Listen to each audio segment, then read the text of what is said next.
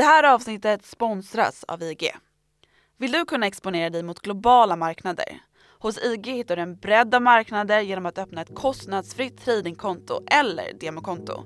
Där kan du handla index, valuta, aktier med bland annat dygnet runt-kvotering och utökade handelstider. Besök ig.com för mer information men kom ihåg att all handel med finansiella instrument innebär risk.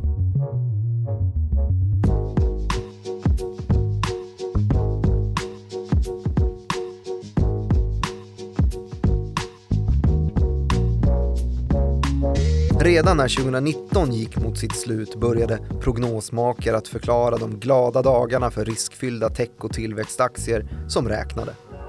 En stundande svacka i konjunkturen skulle sätta P för trenden med låga räntor och centralbanksledda stödköp i marknaden vilket möjliggjort för ovana investerare att slå index och rutinerade finanspampar med hästlängder utifrån den grogrund som skapats för investeringskonceptet att ta så hög risk som möjligt i börs och kryptomarknaden. Tråkiga boomer-investerarmodeller som utgick från Warren Buffetts fundamentala värdeanalyser hade kallats döende samtidigt som nya techfokuserade tillväxtmoguler gjort sig till namn att räkna med. Men som ett dråpslag för siare om att gammal är äldst kom pandemiåren 2020 och 2021 och fick då värdeinvesterare att slita sitt sista kvarvarande hår. Plötsligt var det ännu lättare att tjäna grova pengar på hutlösa äventyr i ett hyperexpansivt ränteläge som möjliggjorde stora lån att finansiera hög risk till låg kostnad. Ur detta unika börsklimat kom 2022 till sist med avmattad pandemi att bli ett sällan skådat dråpslag mot riskinvesterare. Och med detta rörde sig också finansvärldens gråa eminenser tillbaka till börsgolvet med kassor uppumpade till rekordstorlek efter åratal av utdelningar som inte återinvesterats under rekordvärderingarnas tid. Hade paradigmskiftet mot tekonomin med evig tillväxt som mål varit ett falskt sådant? Eller skulle värdeinvesterarna somna in igen när ränteskräcken lagt sig och de nya unga namnen komma tillbaka ur dyn som var 2022 års techkrasch? Det här är i alla fall Follow the Money, en podcast om makt, storfinans och börsen av med mig, programledare Martin Nilsson och utrikesredaktör Joakim Rönning. Är du eh, Buffett-fan? Nej, Nej. Tillväxtmogul-fan? Det är jag definitivt inte heller. Du har inga idoler. inte. Nej. Men eh, kul att sitta här igen, Ja, verkligen. som vi gör varje vecka. Ja, Men det känns ändå trevligt den här gången. ja precis. Du har precis lagt ut en bild på mig när jag står här i vårt eh, poddrum där vi har nu fått upp en, eh, en whiteboardtavla. Just det, den Ja. går att se på Twitter Det under handlet att direktmartin. Ja. Och då kan man då se snabel Joakim Ronning framför tavlan. Så nu har ju du delvis redan avslöjat vad, eh, vad det här avsnittet handlar om. Ja. Men jag känner mig själv lite osäker. Ja. Eh, Det står en massa grejer på tavlan. Värdeparadigmen står det. Mm. Och jag försöker reda ut till att börja med här, vad är ett värde egentligen? Vi börjar så filosofiskt. Ja, för det här introt som du har läst upp nu ger ju lite indikation om att vi ska prata om den här skillnaden då som är mellan de gamla boomer-investerarna som de kom att kallas där under den värsta GameStop-hypen. När man gav sig på högt blankade aktier, köpte upp dem och sen såg eh, hedgefonder och sådana som hade blankat aktien då gå miste om stora värdebelopp. Och tjäna pengar när de var tvungna att köpa tillbaks. Ja, precis. Det var ju det som småinvesterarna då gjorde. Sen så finns det ju mycket i den där härvan som går att peka på som ganska så kontradynamiskt för vad en finansmarknad egentligen ska vara. Men det var ju ändå någon sorts tecken på att den här marknaden av tokerier hade nått en ny nivå. Och den marknaden av tokerier, dit kan man ju räkna ganska många olika fenomen som vi har avhandlat i den här podden. Men nu tänkte vi att vi kanske borde ge en liten uppdatering om vart vi ligger i den här paradigmen då, värdeinvesteringar kontra tillväxtinvesteringar. Och det senare nämnda då är ju en kategori där det har seglat upp ganska många nya namn de senaste ja, men fem åren men med särskild intensitet de senaste två, tre åren. När vi har haft de här extrema techuppvärderingarna som kom att få särskilt mycket tonvikt under pandemin då. Mm. Överskuggade namnen som, jag vet inte, Carl Icahn och Warren Buffett och Charlie Munger och Ja, alla gubbar. alla gubbar, ja precis. och alla de gubbarna som då har Benjamin Graham i bakfickan. Vi kommer dit, men jag tänkte att vi börjar med den här nya, det nya riskkapitalet, försöker sönderdela det lite grann. Vad, vad är det egentligen? För riskkapital det är ju någonting som man inte direkt ska kalla Warren Buffetts pengar för. Han är ju inte en som gillar att ta särskilt mycket risk utan tvärtom då någon som räknar på vad saker och ting är värda. Och för att reda ut vad det är för någonting, ett värde egentligen, om vi ska utgå därifrån, då får vi börja titta på Aha. värdeteori. Nej men sluta. Ja, jag tänkte att du skulle få oförberett gå igenom det här. Jag, vet i alla fall att det finns ett, eh, en övergång, kanske tidigt 1800-tal, där man eh, först hade lutat sig mot Adam Smiths teorier som då eh, värderade bruksvärde och bytesvärde och använde sådana typer av termer. Mm. Och det här ersattes sedan av det som idag lärs ut på universiteten, kanske i nationalekonomi B, alltså typ en fortsättningskurs, när man ska försöka prissätta varor som ett företag skapar. Mm. Och då använder man sig av någonting som kallas för marginalnytta. Ja, jag känner att du vill prata om det.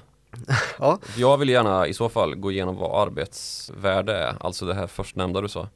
mm, men arbetsvärde är väl den klassiska teorin då när man frisätter en vara genom att kolla hur mycket man har lagt in i varan för att få fram den. Precis, så liksom priset på alla insatsvaror det är vad som sen kommer ut också. Mm.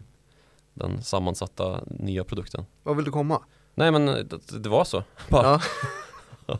Att det var ju ett konstigt sätt att se på ekonomi när man tänker på dagens kapitalmarknader och hur det funkar. Ja men det var väl därför man kanske bytte till det här marginalnytta istället då. Vad är det för någonting då? Jo men det är ju då istället att man kollar på det åt andra hållet, att marginalnyttan då, alltså att man prissätter varan ut efter hur mycket extra nytta nästa vara ger till konsumenten. Mm. Och det här löste ett klassiskt problem vet jag, en paradox mellan saker som det finns i överflöd som har ett väldigt högt bruksvärde, då, till exempel skog eller sten eller vatten eller något sånt där Sten. sten, ja, men, som man kanske använder för att bygga hus eller lägga kullersten på vägen eller vad man kan göra. Mm. Som då var relativt billigt jämfört med guld och diamanter och ädelstenar. Trots att bruksvärdet på det förstnämnda är ju väldigt mycket högre än bruksvärdet på det sistnämnda. Men ändå så var vatten i princip hur billigt som helst jämfört med diamanter. Just det, guld till exempel då, om vi tar det. Det utvinner man i ganska stor utsträckning i icke-välfärdsländer. Afrika kanske. Mm. Och så sen så smälter man ner skiten när man har utvunnit det med, hårt jobb av människokroppar som slits. Och när man har smält ner det så Formar man det till tackor. formar man det till tackor, gräver ner det i något valv någonstans och så har man folk som övervakar det. Ja, exakt, det är inte särskilt mycket bruksvärde i det där. Det är inte så, nej precis. Men ändå då så är priset på det väldigt, väldigt högt. Mm. Det här förklaras då i, i marginalnytta-modellen då att eftersom att människor har det andra i, i princip överflöd så agerar människor med marginaler när det här upplevda värdet av en extra enhet av det vi pratar om, vatten eller guld, det är det som spelar roll för varje människa. Så att om man får en kopp till vatten när man redan har obegränsat med vatten i kranen så spelar det inte så stor roll. Då vill man hellre ha en guldtacka nere i ett valv som Precis. vaktas av en person. Tillbaks till utbud och efterfrågan där. Mm, precis, och det här är ju någonting som faktiskt har lite bäring på hur eh, den mänskliga uppfattningen om olika ideologiska system också har formats. Mhm. Karl Marx till exempel tyckte ju var nice med den mer ortodoxa läran om eh, värdeteori då som hade ett arbetsvärde och att man därigenom kunde skapa samhällssystem som var rättvisa. För att de var lite grann i frånvaro av just girighet då. Att man kunde Hur funkar det de sa du? Ja men det är ju då att man värderar en vara utifrån vad som har satts in i den. Vad eh, saker och ting är värda som skapar en ny vara och det är samma sak. Och utifrån det då så blev det ett mer simpelt förfarande i att skapa en utbredd jämlikhet då. Problemet är ju bara att det är svårare att skapa välfärd. Mm. Ja, det här blir ju väldigt teoretiskt och filosofiskt nu. Ja, vi Så måste vi komma in i tillväxt versus värdeaktier igen. Ja, men det här är i alla fall någonting som, som ju skiljer många av de tidiga ekonomiska teoretikerna och filosoferna åt och då kan man ju se att Karl Marx hamnar på ena sidan och många av de mer nutida hamnar på den andra. Alltså marginalnyttoteorin som ju, Den vann. ja precis, Ja. den vann. Nu när vi har den, den teoretiska grunden så, så kastar jag dig tillbaks till, du nämnde det nya riskkapitalet. Ja, och det kanske inte är så dumt då att vi precis har nämnt Karl Marx och så och den här skillnaden mellan värde och nytta och att det kanske inte alltid måste vara en skillnad om man då lyssnar på de lite mer sentida och lite mer moderna ekonomerna som har kommit att vinna mark i det moderna samhället då. För det är ju någonting med att skapa en välfärd som också har lite grann med uppfinningar att göra. Mhm. Att det är någonting som kanske kan ha ett värde att forska om saker till exempel och utveckla. Och det är ju då någonting som har kommit att bli en stor vattendelare då i hur man ska värdera tillgångar som just genomför den utvecklingen då. För det är ju inte lika lätt som att bara konstatera utifrån ja men här har vi ju insatsvaror som kostar si och så mycket och så kan vi prissätta en framtida vara och därmed så kan vi prissätta en framtida vinst då så det blir mycket svårare att värdera utifrån att det här är någonting som vi inte vet om det ens kommer funka. Så då blir värderingsmodellerna helt annorlunda. Så är det ju även idag naturligtvis. Och, Det använder ju de här läkemedelsbolagen Ja, väldigt mycket. När de eh, får skit från, eh, från folket som säger hur kan ni ta så här mycket betalt för Mm. min insulinmedicin? Och då säger de alltid, men hörni, ja, vi har ju lagt 20 år på att utveckla den här. ja, och tänk all skit som mycket. inte funkade som bara fick sopa ner papperskorgen men som ändå tilldelas något värde då genom att vi lärde oss av misstagen. Mm. Så att eh, vi hade aldrig kunnat utveckla det här om ja, det här cancer medicinskt väsentliga ja, en moleky- molekylstruktur eller vad det kan vara utan att vi hade gjort de här misslyckandena då. Det är ju en av de största politiska frågorna i USA, alltid. Ja, precis. Big Pharma. Big Pharma och deras hutlösa marginaler som folk tycker då. Mm. Så här, här finns det ju då uppenbarligen ett problem om man ska vara totalitarist. Om man ska vara antingen så här att vi tänker bara värdesätta kalkyleringsmodeller som utgår från att allting har ett beständigt värde, ett värde som är möjligt att bestämma i förtid. Eller om man ska bara värdesätta saker som typ oändligt värdefulla för att man inte vet då hur lyckad en produkt som man håller på att utveckla är. Det är ju två sidor av en absurd skala som ju inte riktigt finns i verkligheten men det är ungefär så långt man kan gå då i sin tankebana för att måla upp hela det här komplexet då som rör värderingsmodeller. Och då sätter du då på ena änden av skalan så sitter typ Warren Buffett och Ja, försöker precis. räkna på ett kassaflöde. Och vilka har vi på andra sidan? Montro. Cathy Woods Ja, kanske. Cathy Wood till exempel är ju ett bra namn där. Cathy Wood är då en tillväxtinvesterare som sitter i Silicon Valley och har talat sig oerhört varm om först och främst Tesla då. Och om man ska utse någon vinnare de senaste, ja men egentligen 10-20 åren så är det ju tveklöst så att Cathy Woodarna är de som har vunnit. Just i det då att det har varit mycket mer gynnsamt att dra sig mot tillväxtinvesteringar, alltså tillväxtinvesteringar, utvecklingsinvesteringar, sådana som egentligen inte tjänar pengar än, bolag som inte tjänar pengar utan som mest av allt sitter och drömmer om en väldigt, väldigt eh, gynnsam framtid då. Och varför har det blivit så här kan man fråga sig.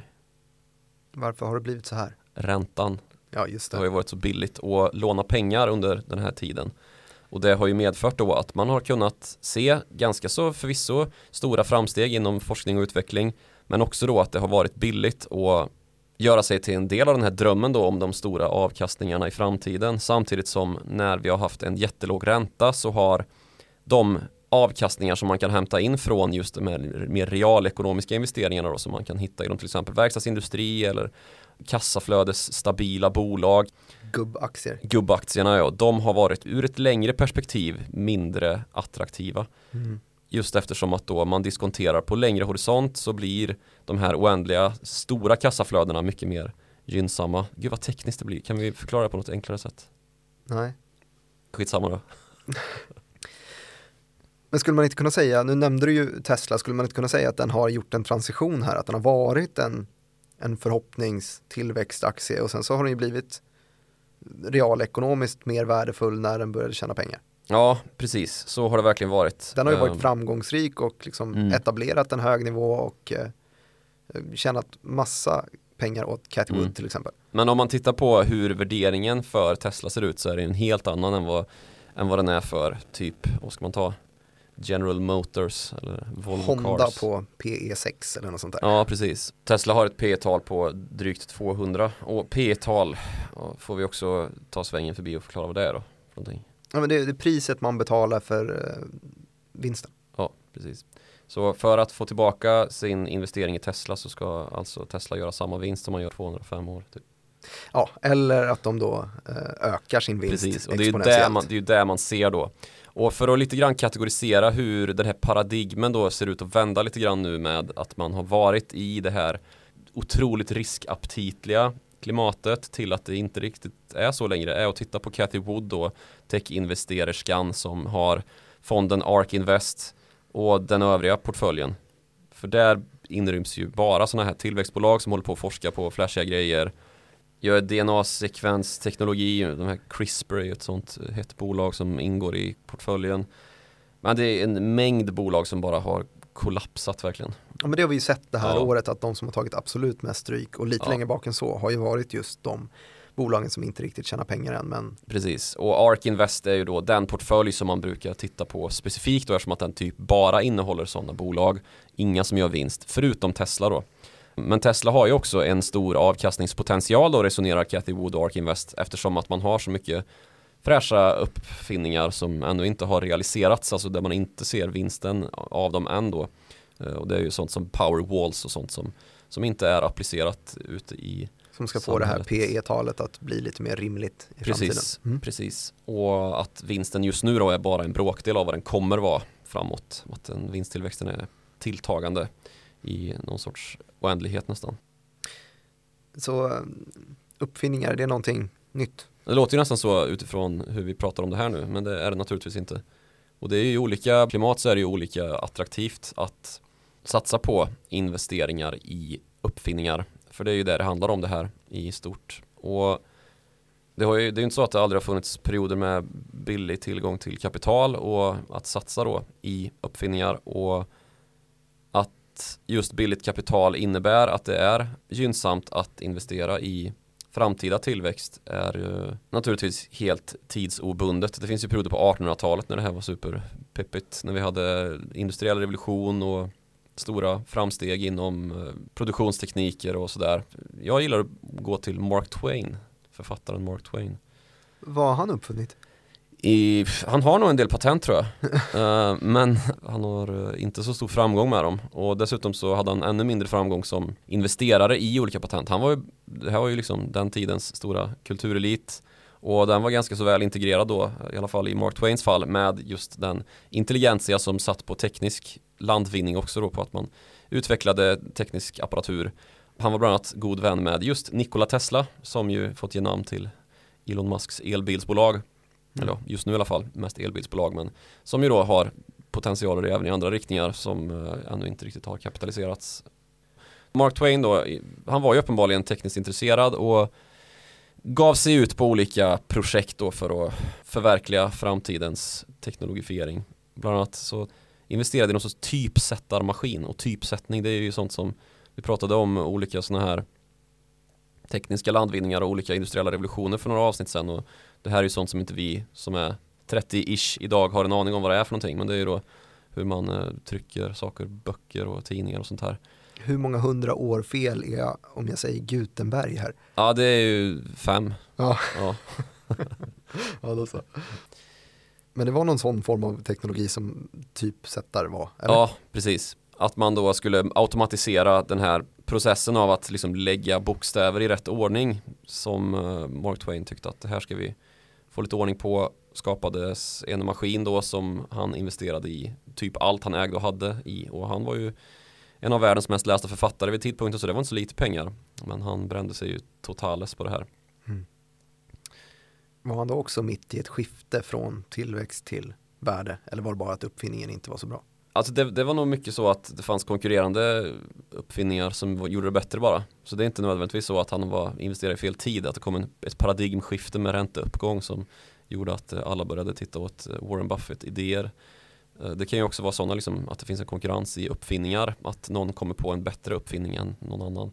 Mm. Men problemet löstes på annat sätt i alla fall.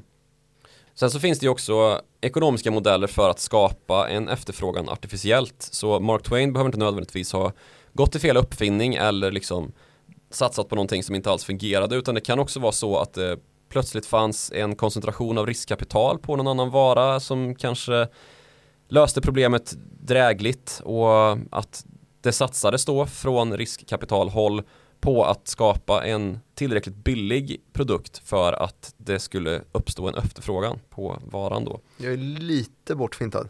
Skulle du kunna köra det här i, i nutida termer? I nutida termer så kan vi gå in på den så kallade delningsekonomin som ju kom som ett skott genom eh, samhällsutvecklingen här för några år sedan.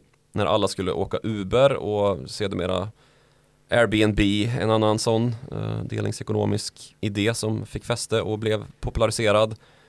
Och det finns ju, det, ser, det räcker ju med att gå ut på gatan i Stockholm eller annan hyfsat storstad för att se alla sparkcyklar och annat som ju är delningsekonomiska idéer som, som nu tjänar pengar genom den här affärsmodellen då att lösa ett problem genom att på ett ganska egentligen simpelt sätt sätta samman olika lösningar för att skapa då lösning på problemet last mile transporting som ju är vad det kallas att man ska bara ta sig från typ lokaltrafiken och in till kontoret om man nu åker pendel eller så här. Det har ju ingenting med uppfinningar att göra egentligen. Uh, inte i realtid i alla fall. För det är ingenting som behöver uppfinnas för att hitta en lösning på problemet. Utan det är ju liksom GPS och det är mobiltelefoner som kommunicerar med varandra i princip. Kartfunktioner. En schysst app. Ja, en schysst app, ja precis. Så delningsekonomin är ju egentligen mest av allt en tidsanda som sätter samman olika idéer och som har framkommit till och med den tidpunkten när de börjar bli utnyttjade i, i verkligheten liksom. Mm, Uber är ju ett, eh, ett prime exempel på just det här med tillväxtaktie också. När de kom ut med sitt prospekt om att eh, gå till börsen så hade de inte ens med i tidsplanen att bli lönsamma eh, någon gång i framtiden. Nej, precis. Utan det var bara fokus tillväxt på en, ett helt absurt sätt. Ja, och det är ju regel snarare än undantag numera. Uber var väl bland de första som uppmärksammades för det här i alla fall, det tilltaget att så här, ja, vi får se om vi blir tillväxtaktier för evigt, alltså tillväxtbolag för evigt, eller om vi kommer lyfta vinst någon gång i framtiden, det får vi se.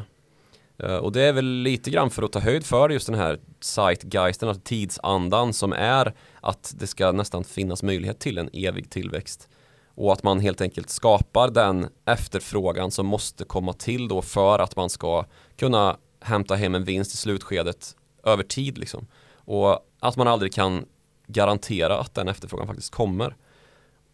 Och vad är problemet med det här? Problemet med det här är att det är precis så här som ponzi-bedrägerier byggs upp. Men. Ja. Och det är inte alldeles långt ifrån att ganska många, om man går tillbaka till typ Mark Twains tid, blev ju superblåsta på sådana här idéer om att ja, men köp in dig i det här härliga växtnäringsmedlet som får din pumpaodling att producera pumpor som är stora som hus ungefär. Och så fanns det egentligen naturligtvis inget som kunde möjliggöra att pumpan växte till ett hus. Men det finns ju liknande drag i hur de här affärsmodellerna lyfts fram då. Och särskilt då utifrån det här att när ett bolag sätts på börsen så verkar det nästan som att bolagets egen ledning inte ens är intresserade av att skapa ett, ett liksom avkastningsdugligt bolag bakom de aktier som man då ska sälja och sätta ut i marknaden. Så där någonstans så blir det ju den totala skillnaden mellan den här realekonomiska trötta och tråkiga värderingsmodellen för aktier och den här nya tidens, det nya riskkapitaldrivna ekonomiska komplexet som vi har haft så mycket att säga om och resonera kring de senaste åren. Man la till ett G i kassaflödesmodellen helt plötsligt. Ja, vad står det för? Det är growth då istället, så mm. istället för bara PE så har vi då PEG. Precis. Så då får man dela ut pengarna över både earnings och growth. Mm.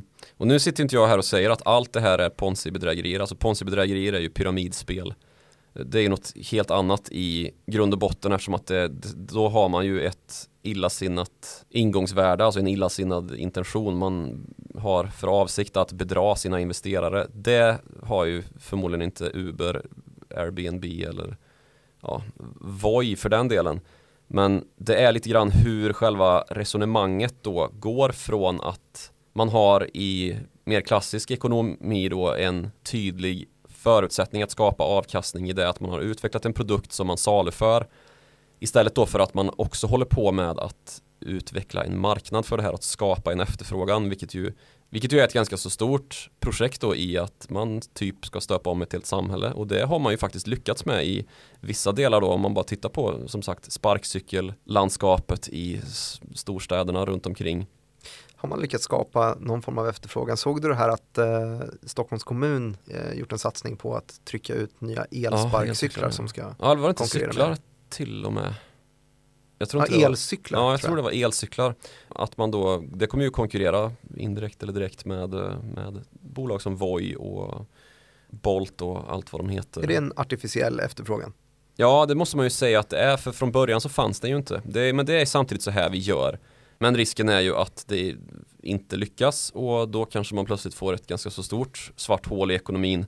Ehm, precis som det kan bli då fallet för om man råkat ut för ett ponzi-bedrägeri eller ett, eh, ett pyramidspel då. Att eh, det var visst inget värde i det där. Och marknaden tog sitt intresse och drog någon annanstans. Lite som med paddeltrenden. Ja, det är tomt nu. Ja, för fan alltså.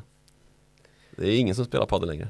Jag skulle faktiskt spela paddel förra, förra helgen och det var det det var ju lediga tider överallt och det var bara vi där, 12 banor ute i norra Djurgårdsstaden eller vad det var. Ja, det är inte som under pandemin det liksom Man kunde gå runt och ha varsin bana. Det var paddel, Ja. under pandemin var det ju paddelhallar överallt. Mm. Allt var paddelhallar. Nu är det slut. Globen var en paddelhall. Men grejen här är ju att det är ju inte ett ponzi-scheme för då, då har vi ju ändå en, eh, ehm, en avsikt från början att ta in Mm. precis. pengar för att eh, begå ett bedrägeri. Det är ju här är ju ändå eh, att det är företagsledare som tror på en idé, plockar in jättemycket pengar, har inte någonstans i sin kalkyl att bli lönsamma än utan de skjuter det på framtiden och så råkar det bli bara, ja, lönsamheten kom inte så att pengarna försvann. Precis. Vi säger inte att uh, Voi är ett ponzi-bedrägeri. Nej. Helt säkert. Typ.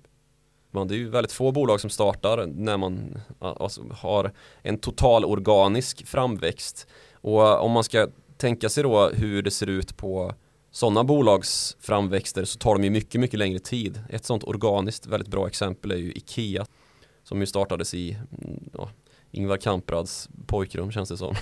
Han började skapa ett företag som sålde platta paket och man fick bygga möbel själv istället för att man transporterade väldigt mycket luft till kunder och att saker och ting blev mycket dyrare och komplexare i just det då att man skulle tillföra det här hantverksvärdet. Det fick man istället ta hand om själv. Så det är ju ett perfekt sätt att kategorisera de här olika affärsmodellerna som antingen mer åt det klassiskt tillämpade värdeekonomiska eller till det marginalnyttoteoretiska då. För det här sistnämnda då är det ju väldigt mycket mer att man tillför en nytta som är möjlig att sätta ett pris på. Men så går det att röna någonting i avsikten. Ja, om den inte är ond vill säga. Ja. Och det är den ju naturligtvis inte hos de allra, allra flesta här. Även om det smyger sig in en del girighet, det kan man väl ta del av ganska enkelt genom att öppna en finanstidning så finns det väl gott om exempel på sånt. Alltså folk som åker dit för att de lite grann har dragit på för hårt i eh, sina turboladdade prognoser för hur fantastiskt allt ska bli. Men någonting som krävs då för att man ska kunna motivera de här affärsmodellerna som typ oändligt tillväxtgenererande det är ju att man behöver typ omvärdera eller ompröva hela det ekonomiska fundamentet eller hela den ekonomiska teorin. Och det är ju faktiskt någonting som är, vi är lite grann mitt uppe i, i alla fall om man ska titta på en viss sorts ekonomi som har tillkommit i det finansiella landskapet de senaste, ja men med, med tonvikt de senaste tio åren men framförallt de senaste fem åren. Vad, vad tänker du på då? En krypto såklart. Mm. Tänk så här då, att vi har ett valutasystem där mycket baseras på dollarn men det är inte allt. Ska du vara på en lokal marknad så behöver du ju ha andra valutor. Men om bolaget då är amerikanskt så kräver det ju en massa växling till exempel. Att du måste växla innan du kan redovisa vad du har för slutsumma på den nedersta raden i din resultaträkning. Och först då så kan du dra slutsatsen om det har varit ett gynnsamt år eller om det har varit ett, ett missgynnsamt år då att du har gjort förlust. Om du istället har då en blockkedja där kryptovalutan utgör betalmedel så blir det ju mycket lättare att se att det här är en effektiv betalprocess där du får direkt feedback då om en vara som byter ägare och i vilken mån den gör det, hur, liksom vad du har för volymer och det är data som du kan få in i realtid från hela världen, alltså alla transaktioner som sker då. Istället för att du har problemet med växling och en instabil omvärld. Och det här är ju också då där valutakurser fluktuerar, alltså handlas upp och handlas ner och varierar i värde helt enkelt. Om du istället då har en världsvaluta bestående av krypto då, eller på en blockkedja så slipper du ju allt det här. Och det är ju naturligtvis ett scenario som inte är så särskilt troligt men i den eviga tillväxtresan så precis i det eviga tillväxtcaset då så måste du ju dessutom ha tillgång till just hela världen snarare än att sitta i ja, USA eller Kina eller något annat land utan du måste ju ha tillgång till hela världsmarknaden och typ rymden i förlängningen. Eh, ja, det finns ju en del ledtrådar till varför dagens miljardärer har sina specifika intresseområden. Och ska vi titta på den allra mest kända och största av dem, alltså Elon Musk då som vi alltid pratar om, så har ju han allt det här verkligen. Det är ju krypto och det är tillväxt, uppfinningar och om vartannat. Mm. Sen så är ju krypto i sig en, en intressant uppfinning, alltså blockkedjan. Även om det är väldigt få som egentligen förstår den. Jag kan inte säga att jag är en i liksom, någon djupare mening. Men ett stort problem med den är ju att det just tenderar att dra mot då att anarkifiera eh, betalsystem och att det blir väldigt svårt för länder att ta ut skatt om man inte har tillgång till ett valutasystem som ju alla länder idag har. Liksom. Eh, de länder som inte har det är ju just eh, ja, fullständigt kaotiska och närmast kollapsade. Det är ju liksom det sista som händer i ett land innan allting rasar samman och militären kliver in ofta. Att man går in i krypto? Nej, typ numera så är det ju nästan det. Men att eh, valutasystemet kollapsar. Mm. Så att man tappar liksom makten över betalmedel och då kan du inte finansiera någonting. Så det är ju nästa steg i en total värdeparadigm då om vi skulle hamna där. Att vi satt med ett enda betalmedel i form av kryptovaluta, en enda kryptovaluta då. Och det får vi väl se om vi hamnar där. Men det, nu får vi vara noga med att liksom, här, här pratar vi om exempel då för att möjliggöra en förklaringsmodell och det är ganska så extrema eh, termer vi rör oss med för att liksom sätta ord som ska utgöra scenarion då så att vi kan eh, bringa någon sorts klarhet i vad som egentligen snurrar i huvudet på de som motiverar det här nya eviga tillväxtcaset egentligen. Men om vi drar tillbaka där och förankrar det lite grann i, i nutid då, vad är det som gör att vi snackar om ARK Invest versus Buffett i en nutida kontext?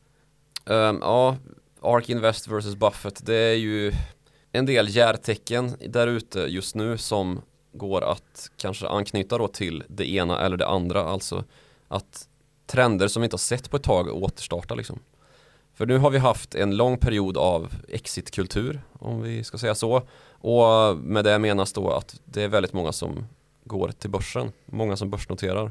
Och det var ju en helt absurd trend under fjolåret. Mm. Har du koll på hur många som noterades på Stockholmsbörsen? Känns som att du skulle kunna ha det här som att vi har ett program som heter Trading Direct IPO. Ja, det är inte jag som leder Trading Direct IPO, men jag vet att det var över, över 100 bara på First North, lite färre på Spotlight och sen så ett par som gick direkt till, till huvudlistan. Så det är strax under 200 kanske, något sånt där som mm. var under 2021. Och det måste ju vara rekord. Ja, absolut, det var det. Och det här är ju inte en trend som bara fanns i Stockholm, även om den var kanske extra stark här, så, så har ju den varit i hela världen. Och det speglar ju lite grann vart folk och fä tycker att värderingen är just. Att många ser liksom att oj, nu vet jag inte om jag tycker att det här mitt eget bolag är värt så värst mycket mer, så nu vore det kanske nice att checka ut lite grann, ta min cash och, och dra i förlängningen eller bädda för att kunna göra det i framtiden. Likvidera mig. Just det. För de flesta som går till börsen, visst de äh, säljer väl av en del i en, en någon form av pre-IPO men eh, när de väl kommer till marknaden så är det ju en stor varningsflagg enligt i alla mm. fall är det affärsvärlden som gör IPO-guiden. Oh, om det är så att det är eh, någon som avviker från pilotskolan. Pilotskolan mm. då att man äger stora delar aktier i sitt eget bolag. Just det. Och sen så har vi ju den här stora trenden då som också kom med det här att eh, börsnotera allt som fanns. Och det var ju att utnyttja vägen som är snabbfil till börsen. Den så kallade SPAC-vägen eller som kanske bäst förklarat på svenska borde kallas uppköpsskalbolag. Så alltså ett bolag som sätts på börsen tomt och inte har någon verksamhet men som enda anledning då att vara på börsen är att upplåta plats åt ett annat bolag som vill till börsen snabbare. Göra det lite smidigare att ta sig till börsen. Sen visar det sig att det inte, det inte var så mycket smidigare, i alla fall, Nej, smidigare, i alla fall inte på Stockholm. svenska marknaden. Nej, precis. Men i USA så är det ju betydligt enklare och det här var ju någonting som till slut fick problematiseras av eh, amerikanska finansinspektionen själv för att det var så mycket skräp. Alltså de här uppköpsskalbolagen köpte upp skalbolag. Så ja, dubbla skalbolag som plötsligt satt på börsen. Och i den här industrin som det kommer att bli så fanns det ju en man som satt i absoluta täten och som ju nu får lite grann klä skott för hela den här kulturen då som ju var ja, men ganska så brett fläckad av girighet. Shamat. Shamat Palihapitiya heter han, en gammal, en gammal chef från Facebook, en av de tidiga cheferna på Facebook som checkade ut därifrån, blev miljardär och som därefter då har ägnat sig åt olika finansprojekt och bolag där då det ganska så stor utsträckning är beroende av uppmärksamhet ju för att du ska få investerare till det här uppköpsskalbolaget från första början där man i princip lovar att äh, men vi kommer nog dra, dra till oss ett riktigt bra case här med något schysst bolag som vill notera sig hos oss och om man är tidigt inne då och litar på den här kompetensen som finns i uppköpsskalbolaget eller spackbolaget så kan man ju dra en vinstlott där. Och Shamat Palayapatia gjorde via sitt eh, investmentbolag Social Capital en stor satsning då på sådana här spackbolag. Dels att han lanserade egna och dels då att han verkade som flaggviftare för att locka uppmärksamhet då till de här bolagen. Så med en väldigt liten investering själv så kunde han ju sedermera då checka ut hundratals miljoner dollar på vissa av de här spackbolagen som noterades. Och efter ett tag då, för det brukar ju komma med olika villkor då att du som investerare måste vara aktiv i bolaget under en period men han har ju checkat ut ganska många av de här engagemangen bland annat i Virgin Galactic, alltså Sir Richard Bransons rymdturismbolag har han inte längre ordförandeskapet över och det har ju blivit då en trend i trenden där den här typen av investerarfigurer plötsligt lämnar då. Och dessutom att trenden blev så pass stark att det nu finns fler spackbolag än vad det finns liksom kandidater att köpa upp eller att göra de här förvärven av och låta dem hamna på börsen via snabbfilen. Det finns helt enkelt inte längre tillräckligt mycket bolag som är intresserade av att, eh, att gå till börsen på det viset. Och då följer då, då av regelverket att om du är ett sånt spackbolag som sitter där för länge, du har två år på dig, så måste du avnotera och likvidera då till de som har köpt lotten liksom. De måste få tillbaka sina pengar och spackbolag kostar ju naturligtvis pengar så det här kan ju bli en minusaffär då i slutändan. Just det, och det här hela skeendet att man har en, eh, en tidsgräns på sig och att det är en eh, vad ska man säga, de aspirerande börsbolagens marknad. De kan ju välja mm. och vraka då vilket spackbolag de vill gå till börsen genom eller gå hela vägen själv. Eh, skapar då incitament till att dra skräp till börsen. Mm, precis, och där någonstans så börjar det ju på riktigt likna pyramidspel alltså. Vad har vi för exempel på skräp? Börsen? Ja, vi kan ju ta då först och främst Nikola, vätgaslastbilsbolaget Nikola, som mm. vi har gjort ett helt eget avsnitt om för att det var en sån fantastisk berättelse om då ett bolag som kommer till börsen via ett spackbolag och som pratar om sig som ett bolag med fantastiska framsteg redan gjorda och som har en världsklassforskning då om allt vad det handlar om vätgasutveckling, alltså elmotorutveckling som drivs av vätgas istället för litiumjonbatterier då. Det fanns helt hutlösa prognoser på hur mycket man skulle sälja och att det var ganska så snabba tidsplaner för när man skulle börja sälja och flashiga reklamfilmer för ja, men de framsteg man redan hade åstadkommit.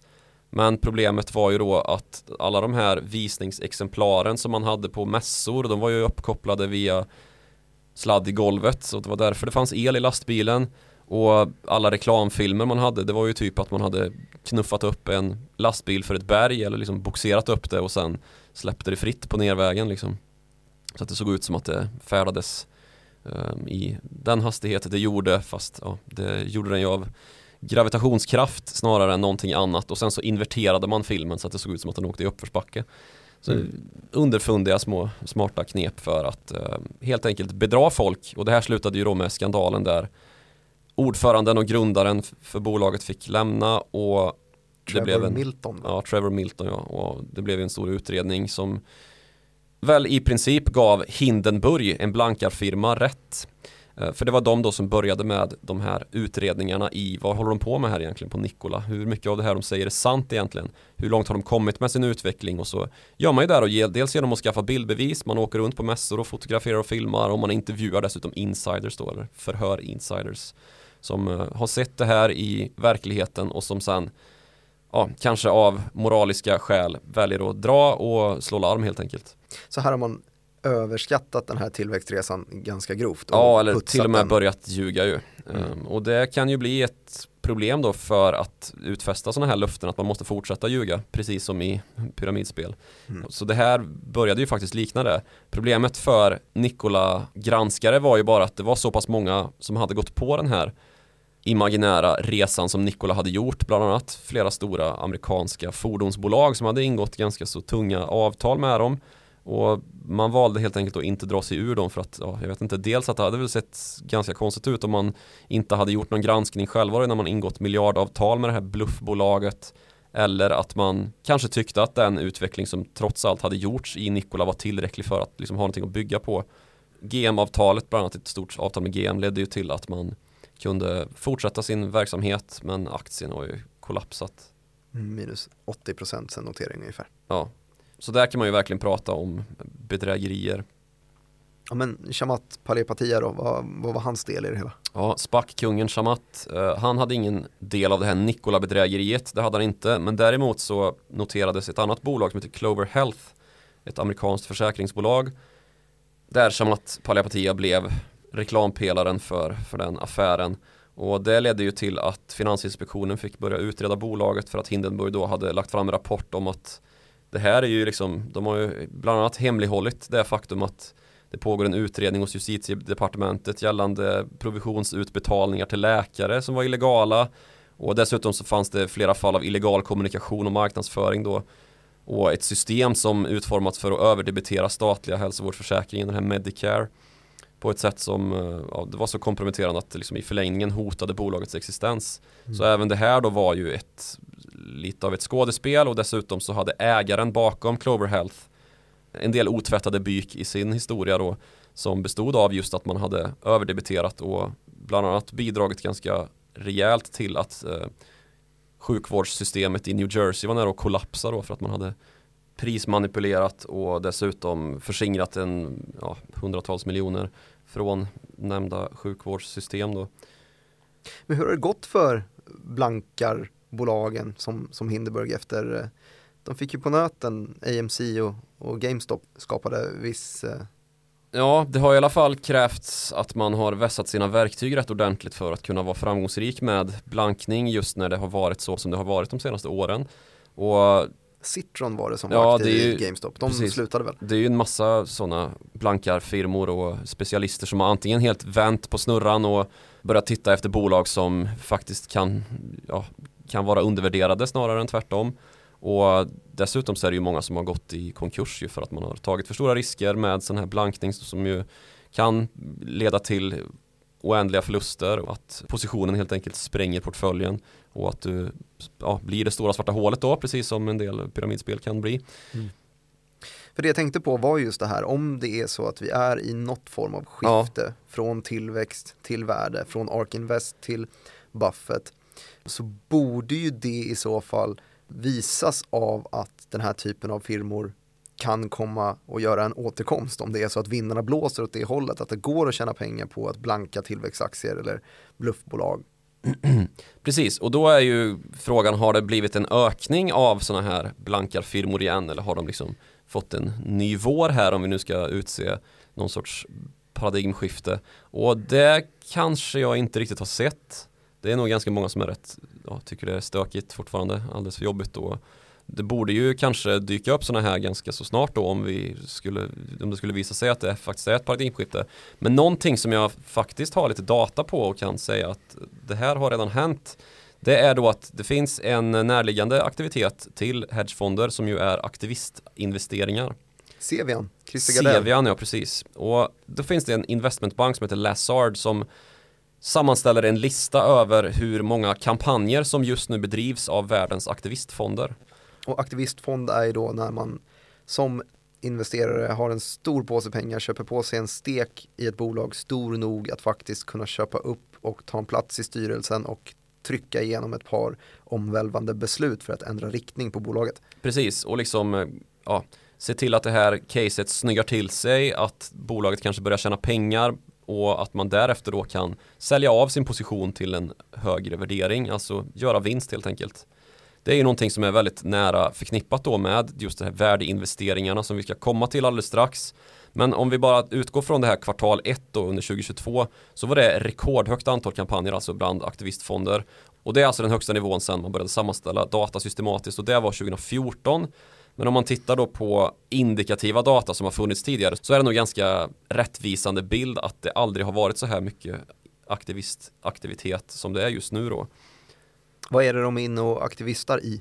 Ja men ett exempel då som tas upp som en ögonbrynshöjare som det skrivs i rapporten det är då att trots amerikansk dominans i den här verksamheten så finns ju också svenska Cevian Capital och det är ju då Christer Gardell den svenske finansmannen som ju är inne och rotar i bland annat Ericsson så fort Ericsson har rapport så, så är han ute och kommenterar på mer internationellt håll då så handlar det ju snarast om Carl Icahn som kanske är den mest kända och sen så finns det en firma som heter Elliot som rattas av Paul Singer. Mm -hmm. Och sen så en av de mer moderna aktivistinvesterarna som har varit inne lite grann och rört sig i uh, sus och dus de senaste veckorna. Det är ju Bill Ackman som sålt av sin position i Netflix. Som ju kantrade här om veckan.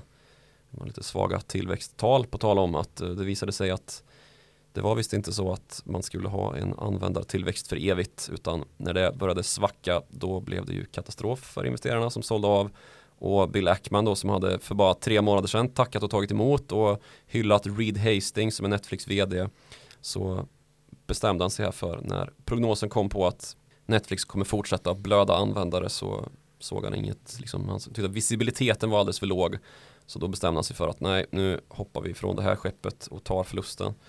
Men Bill Ackman han har ju till och med liksom kastat av sig manteln som aktivistinvesterare för han vill inte kalla sig det längre. Men i hans ställe då så har det ju varit så att många andra har kommit ut på banan och det är ju typ lärjungarna till sådana här namn. Vilka är det? Oh, Gud, jag vet inte. Skitsamma, jag vet inte vad de heter. Är inte det Tigerungarna? Nej. Nej, det är ju Tiger Management det som ju, det är ju Julian Robertson, den gamla brittens hedgefond. Inte riktigt samma sak men Nej. nästan samma. Men hur drar du den här kopplingen mellan eh, blankningsattacker och eh, aktivistövertaganden? Jo men alltså det finns ju då en kraftig aversion mot aktivistfonder och blankare Särskilt i sådana här verksamheter som inte tjänar så mycket pengar och som lite grann lever på lagens i marginalen säga, på, I gränslandet för vad man får säga och inte egentligen Det är inte så att det här kanske är bolagschefer i de här techbolagen som sover med börskontraktet under huvudkudden liksom. Utan det här är ju inte minst exemplifierat då av Nikola, en verksamhet som kan tenderas att ja, få drag av överdrifter och där självskattningen kanske inte alltid är på plats liksom. Men jag menar att det borde vara åt andra hållet istället här då? Alltså om man som aktivist så kliver man inte in i typ Nikola antar jag, utan man Nej. kliver in i någonting som man anser är felskött och undervärderat snarare än uppblåst. Mm, precis, men det är samma typ av värderingsgrund som, som är själva skälet till att ta position. Det är ju bara det att man gör på radikalt motsatt vis då. Aktivisterna går in i bolaget, köper en post och försöker liksom skapa eh, ordning och reda i bolaget utifrån den eh, maktposition man också får med att köpa en aktiepost som är lite större i ett bolag. Det är ju inte en lika nödvändigtvis riskfylld strategi som det är att vara hedgefond och börja blanka aktier hej vilt då. Som man ju också kan göra utifrån att man gör en analys som kommer fram till att det här är ju övervärderat. Det finns inte de här typen av värdering i de här tillgångarna eller i den här affärsmodellen som man har i det här bolaget. Just det, så att de hade med samma analys kunnat säga det här är ett misskött bolag, det här vill jag blanka. Ja, eller typ det här är ett bolag som trots allt inte är så misskött. Jag väljer att inte köpa på mig någon post och gå in och uh, rodda runt liksom i, i styrelsen och sådär. Om man är aktivist då, mm, vill säga. Men hur som helst så tyder ju den här liksom trendväxlingen då där det börjar bli mer aktivistaktivitet på att värdeinvesterarna nu börjar komma tillbaka och det ser vi ju allra bäst genom värdeinvesterarnas värdeinvesterare att han faktiskt är på väg tillbaka till marknaden också. Nu snackar vi Warren Buffett igen. Nu snackar vi den gullige gubben Warren Buffett från Omaha. Eller oraklet från Omaha som han kallas i finansmedia lite mm. nu och då. För han har ju gjort en mängd större investeringar det senaste halvåret här och dessförinnan så var det ju varje månad när det kom ut en ny sån här rapport om Berkshire Hathaway, alltså hans investmentbolags innehavsförändringar så, så var det ju stor uppmärksamhet på att ja, ingenting har hänt typ, eller det var väldigt små förändringar då. Ja, jag vet att vi nämnde det också för ja. något halvår sedan att det var rekordstor kassa i. Ja, precis. Och kassan växer ju undan för undan eftersom att det har varit högkonjunktur och bolag har gått med vinst och han har fått utdelning då i bolaget eh, Berkshire Hathaway, alltså investmentbolaget. Så kassan sväller men han väljer att ändå inte investera och det är ju ett tecken på att, eller det säger han ju rakt ut att nej men det är för högt värderat nu. Det är för svårt att göra vinst och dessutom säker vinst liksom på att man tar positioner som man har en hög tilltro till kommer generera en positiv avkastning. Just det, han brukar ju luta sig mot den här Buffett-indikatorn Mm. eh, som är globalt market cap genom globalt BNP. Alltså eh, den mäter förhållandet mellan värderingarna på börsen och summan av värdet på världens varor och tjänster. Mm. Och den har då, den mäts i, i procent. Eh, den har fallit från typ 150 procent ner till 125 procent. Och Buffett har ja, men för ganska många år sedan i alla fall sagt att allt över 100 här är problematiskt. Alltså Mm. när börsvärderingarna ligger så pass mycket högre än BNP. Mm.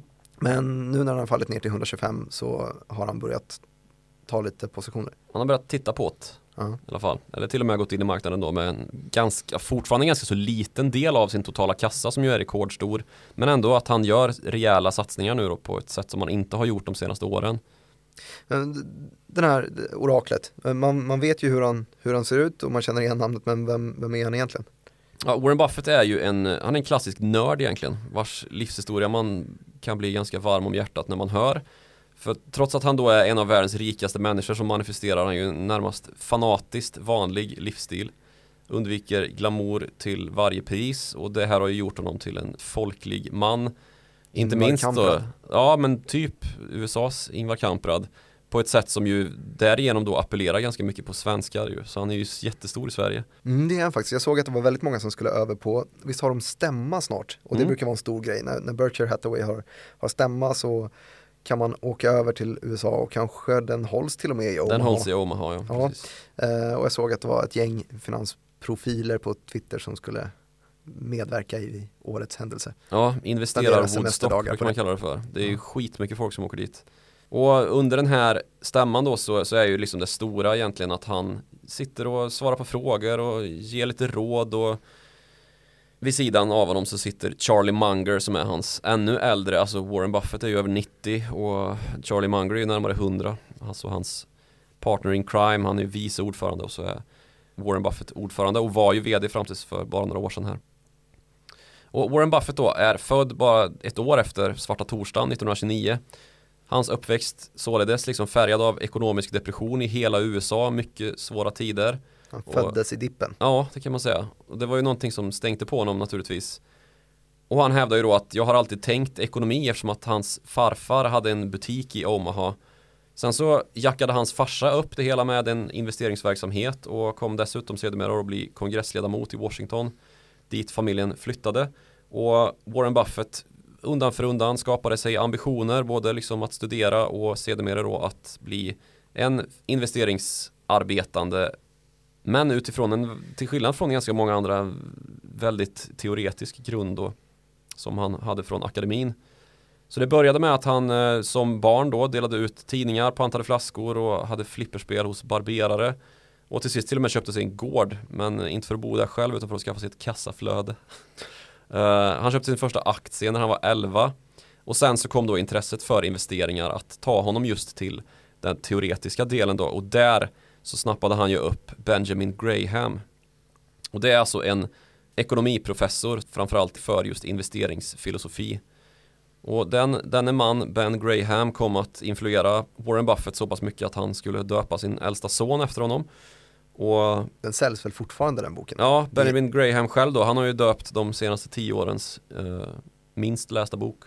Minst lästa, The Intelligent The Investor. Intelligent Investor. ja. Mest köpta, minst lästa. Nej men den, den har ju väldigt mycket fokus på sig så fort det handlar om då att man kommer till ett sånt här paradigmskifte där det börjar dra åt att ja men det kanske inte är så dumt att fundamental analysera aktier då utifrån vad de faktiskt är värda i någon sorts reell verklighet där man inte utgår lika mycket från det här G då i värderingsmodellen, alltså Tillväxten. tillväxten, ja, growth. Så Warren Buffett har ju då utgått från The Intelligent Investor och där är den grundläggande idén då med att investera överhuvudtaget och se på aktier som affärer, alltså som business och att använda marknadens fluktuationer då till sin egen fördel och söka säkerhetsmarginal. För det är liksom vad Ben Graham lärde ut och han hävdar då, Warren Buffett, att om hundra år så kommer det fortfarande vara hörnstenen i investeringsverksamhet och tänka på det här sättet då. Alltså inte prisa in en irrationell marknad för mycket utan utgå från det långa loppet och inte ta risker och att se på Mr Market som någon som kommer till en varje dag och på ett nästan psykotiskt vis ställer priser som är högre eller lägre men att man då helt enkelt inte ska utgå för mycket från det utan från då vad verksamheten faktiskt innehåller i det bolag vars aktier du kan välja att köpa eller sälja då. Och nemesis till Cathy Woods. Ja, precis. Och det här har ju kommit att kritiseras ganska hårt också de senaste åren. Det finns ju många som har stått här i våran studio och sagt att nej, det där är alltså värdeinvesterandets tid är förbi och dessutom då att det har gett upphov till den här trenden med passiv investering. Alltså att man investerar i indexfonder. Det är ju någonting som Warren Buffett har talat sig varm för att eh, en enskild investerare kommer aldrig kunna överträffa marknaden på tillräckligt lång tidshorisont liksom för att det ska vara värt att gå på stockpicking eller lita på att det finns någon som faktiskt kan läsa marknaden bättre än vad marknaden själv kan i det långa loppet. Då. Men det har inte riktigt gått att tro på de senaste tio åren när småbolagsfonder har slagit index. Nej, och, precis. Jag tror att den här, alltså han, han hade ett bett med hedgefondmäklare, ett, ett antal av de största hedgefondmäklarna då som hävdar att nej, men vi kan ju det, vi är ju grymma på stockpicking och göra våra analyser utifrån G, alltså tillväxtmultiplar. Det gick Warren Buffett då emot och sa att jag sätter x miljoner dollar på att det kan inte alls det. Och så ser vi hur det har gått här om ja, x år också då. Och um, han hade rätt i alla fall fram till 2017 men sen så vet jag inte hur långt det bettet var egentligen. Men fram till 2017 i alla fall så hade han rätt och det var ganska många år efter att liksom, de hade ingått det där. Men Warren Buffett då i alla fall under sin eh, livsgärning så slutade det med att han samlade alla sina investeringsverksamheter då. Där han mer eller mindre hade liksom sålt investeringsidéer till att börja med som, som ung yrkesman och fått avkastning på sin expertis då via olika partners som ville äga aktier i bolag som Warren Buffett ansåg var undervärderade. Och när han samlade de här verksamheterna i ett och samma bolag så var det just Berkshire Hathaway då som vid tiden för att eh, Warren Buffett gjorde inträde i ägarboken var en textiltillverkare. Så eh, den här textilverksamheten misslyckades, där han kallat för sin sämsta investering någonsin. Och så riktade han om då Berkshire mot eh, försäkringsbranschen. Och det är ju också någonting som har varit liksom ett, en ledstjärna i Berkshires verksamhet att man gjorde inträde i Geico, ett amerikanskt försäkringsbolag som, som blev liksom kassageneratorn för att skaffa nya tillgångar då i portföljen. Sen så har han ju blivit storägare i en mängd amerikanska bolag. Coca-Cola är väl ett av de mest kända. Han sitter alltid med Coca-Cola-burken eller flaskan framför sig på de här utfrågningarna som sker på stämman. Inte som Cristiano Ronaldo. Nej, tvärt emot faktiskt. Mm. Cristiano Ronaldo. Han som slängde bort colaburken. De har inte så jättemycket gemensamt i övrigt heller tror jag. Nej. Sen så är han ju en av de största ägarna i Apple också. Nu mer. Ja, nu, med, nu är det ganska många år sedan han gick in där. Men det var ju en stor grej när Warren Buffett gick in i Apple. För länge så var ju en devis då som Berkshire Hathaway använde sig av att man ska inte investera i sånt man inte förstår och jag är en gammal gubbe så jag vet inte vad IT går ut på. Och han var ju ute och varnade för börskraschen, eh, millenniebubblan och hävdade då att det här är saker vi inte förstår, vi prisar in tillväxten alldeles för mycket. Och ja, sen så blev det ju också, vad var det, det var ju sa? senaste gången som PEG-talet också var riktigt aktivt. Ja, precis. Och sen så kunde han ju då säga, vad var det jag sa i ja, 25 år? Snart. 25, nej. Ja, han fick ju stryk efter 2017 sa du. 17 år hade han. Ja men det gjorde ju inte att han inte, att, att han inte slutade säga vad var det jag sa 2000? Ja, just efter millenniebubblan, den höll ju på att spricka i 30 månader ungefär så ja, han fick ganska mycket att gottas i där. Mm. Och på tal om eh, exitkultur då, att man ska ta sitt bolag och sticka till börsen och så att man kan liksom likvidera sig och köpa ett stort fett hus eller någonting, satsa vidare på något annat. Det är ju också en viktig devis som Warren Buffett alltid pratar sig varm om att Berkshire Hathaway, där är man duktiga på att se till att inte köpa bolag av grundare som är sugna på att dra eller som sätter liksom den egna plånboken framför bolagets utveckling och man investerar nästan aldrig i, i IPOs, alltså i börsnoteringar. Det var ju också en, en händelse som fick en del tidningsrubriker när han valde att gå in i Snowflake, eh, IT-molnbolaget Snowflake för ett par år sedan. För det var ju då den första noteringen som man deltog i sedan Ford 1957. Hur gick det? Ford? Snowflake? Nej, Snowflake gick bra ett tag i alla fall. Nu tror jag den har klättrat ner under IPO-priset. Men eh, Snowflake eh, IPO IPOn var ju i alla fall inte en SPAC såklart. Men det var faktiskt också lite så att SPAC-noteringarna fick ett litet uppsving där när Snowflake noterades för att det blev så pass stor skillnad mellan eh, det, det pris man hade satt på aktierna inför noteringen och vad de handlades för i första avsluten. Att det var så pass mycket pengar som ja, investmentbankerna hade missprissatt eller felprissatt Snowflakes aktie med. Det var Ja, men det var ju också hela historien kring 2021 ju. Ja, precis. Eh, multipelarbitraget med att gå till börsen. Just det. Kanske ungefär samma multipelarbitrage, vi har inte snackat om det, men eh, det här med blankningsattacker, det har ju faktiskt, vi har ju sett ett på Stockholmsbörsen också med SBB. Mm. Just det. Ilja. Ja, Ilja, han blev eh, Ilja berörd av den här blankningsattacken i alla fall. Ehm, jag intervjuade honom eh, kort därefter och han sa att det var en totalt kriminell handling. Och det kan man väl stå bakom just det här med att Viceroy som firman hette undgick flaggningsreglerna bakom den här blankningen. Och flaggningsregler det handlar ju då om att man, man har en skyldighet att eh, berätta när man har tagit en tillräckligt stor position. Eh, och de hade då delat ut den här blankningen över en mängd olika firmor som de hade gått ihop tillsammans men tagit små positioner vardera och eh, på så sätt undvikit de här flaggningsreglerna. Men det de lyfter i rapporten har jag mindre koll på egentligen om det är, det är ju inte kriminellt i alla fall, men där skiljer väl sig om man står på Iljas sida eller om man står på blankarnas sida. Men det är väl mycket redovisningsprinciperna som de attackerade i SBB och där i har vi också då affärsidén om att köpa upp fastigheter och njuta av just multipelarbitraget som tillkommer när de inkorporeras i SBB-konglomeratet. Ja, precis. Så lite mer aktivitet bland blankarna i alla fall. Sen så är det ju väldigt intressant när bolagschefer skäller ut blankarfirmor överlag tycker jag.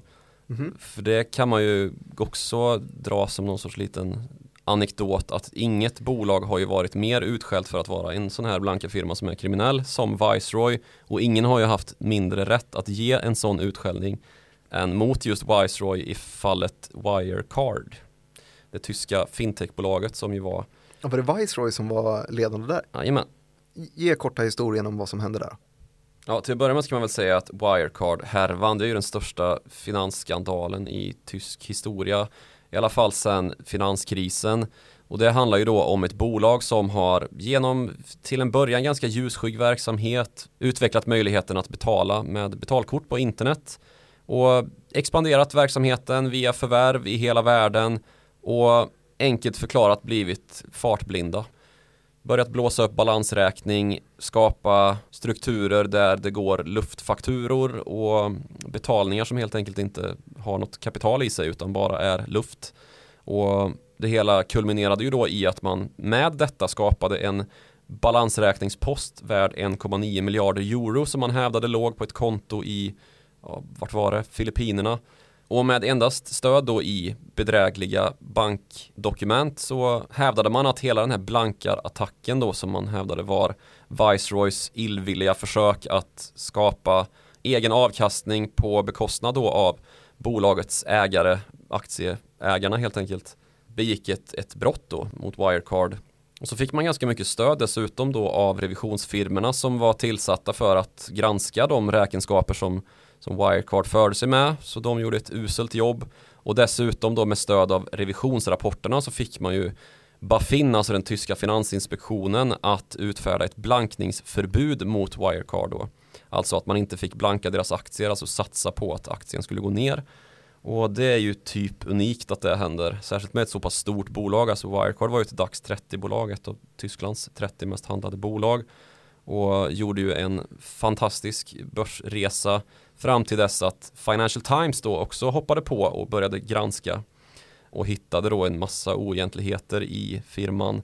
Kunder som inte existerade och väldigt mycket oegentligheter med bokföring och själva ledningen där vissa av de allra högsta cheferna hade ett dunkelt förflutet och även ett ganska så tveksamt nutida leverne, vilket ju inte minst kan ges ett ansikte genom Jan Marsalek som ju efter att den här härvan började klarna i det att Wirecard fick ett, helt enkelt erkänna när man hade till sist avsatt vdn Marcus Brown som sen satt häktad och som ju fortfarande är mitt i en rättsprocess fick se organisationschefen, alltså Jan Marsalek då, försvinna. Och han är fortfarande inte återfunnen.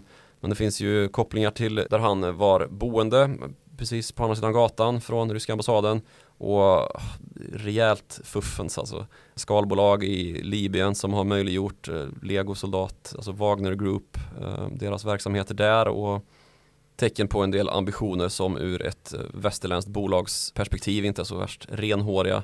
Mm. Så det här var ju ett riktigt, riktigt bedrägeri på alla fronter. Och de första som hade liksom varslat om det var ju just Viceroy, alltså de som nu är och tittar närmare på SBB. Inga andra jämförelser gjorda mellan Wirecard och SBB naturligtvis. Men... Nej, det får vi verkligen hoppas. Ja, det var inte det där, den, den korta versionen. Jo, men det var Wirecard. ganska kort ändå. Men vad är kontentan då av det här avsnittet? Det kan jag dra kort. Uh, men det är att alltid när det smäller så blir alla värdeinvesterare igen. Och då blir, alla, smält. då blir alla Warren Buffett. Nu har det inte smält än, men uh, ja, det har gått ner uh, ganska mycket och då börjar det bottenindikator nu då? Bubbla lite i Warren. Ja, jo, men det märker man ju faktiskt verkligen. Ehm, att den typen av, av aktier. Idag är det ju Tele2 som ligger överst på OMXS30, den Boomer. mest defensiva boomeraktien någonsin. Boomerträsket puttrar. Verkligen. Ehm, jag vill säga tack Ja, tack. Tack till dig och tack för uh, att ni lyssnar varje vecka. Tack för att ni hör av er på followthemoney.direkt.se och tack för att ni följer oss på Twitter på snabela Joakim Ronning eller på snabela Direkt Martin. Vi hörs ju snart igen om en vecka exakt. Hej då!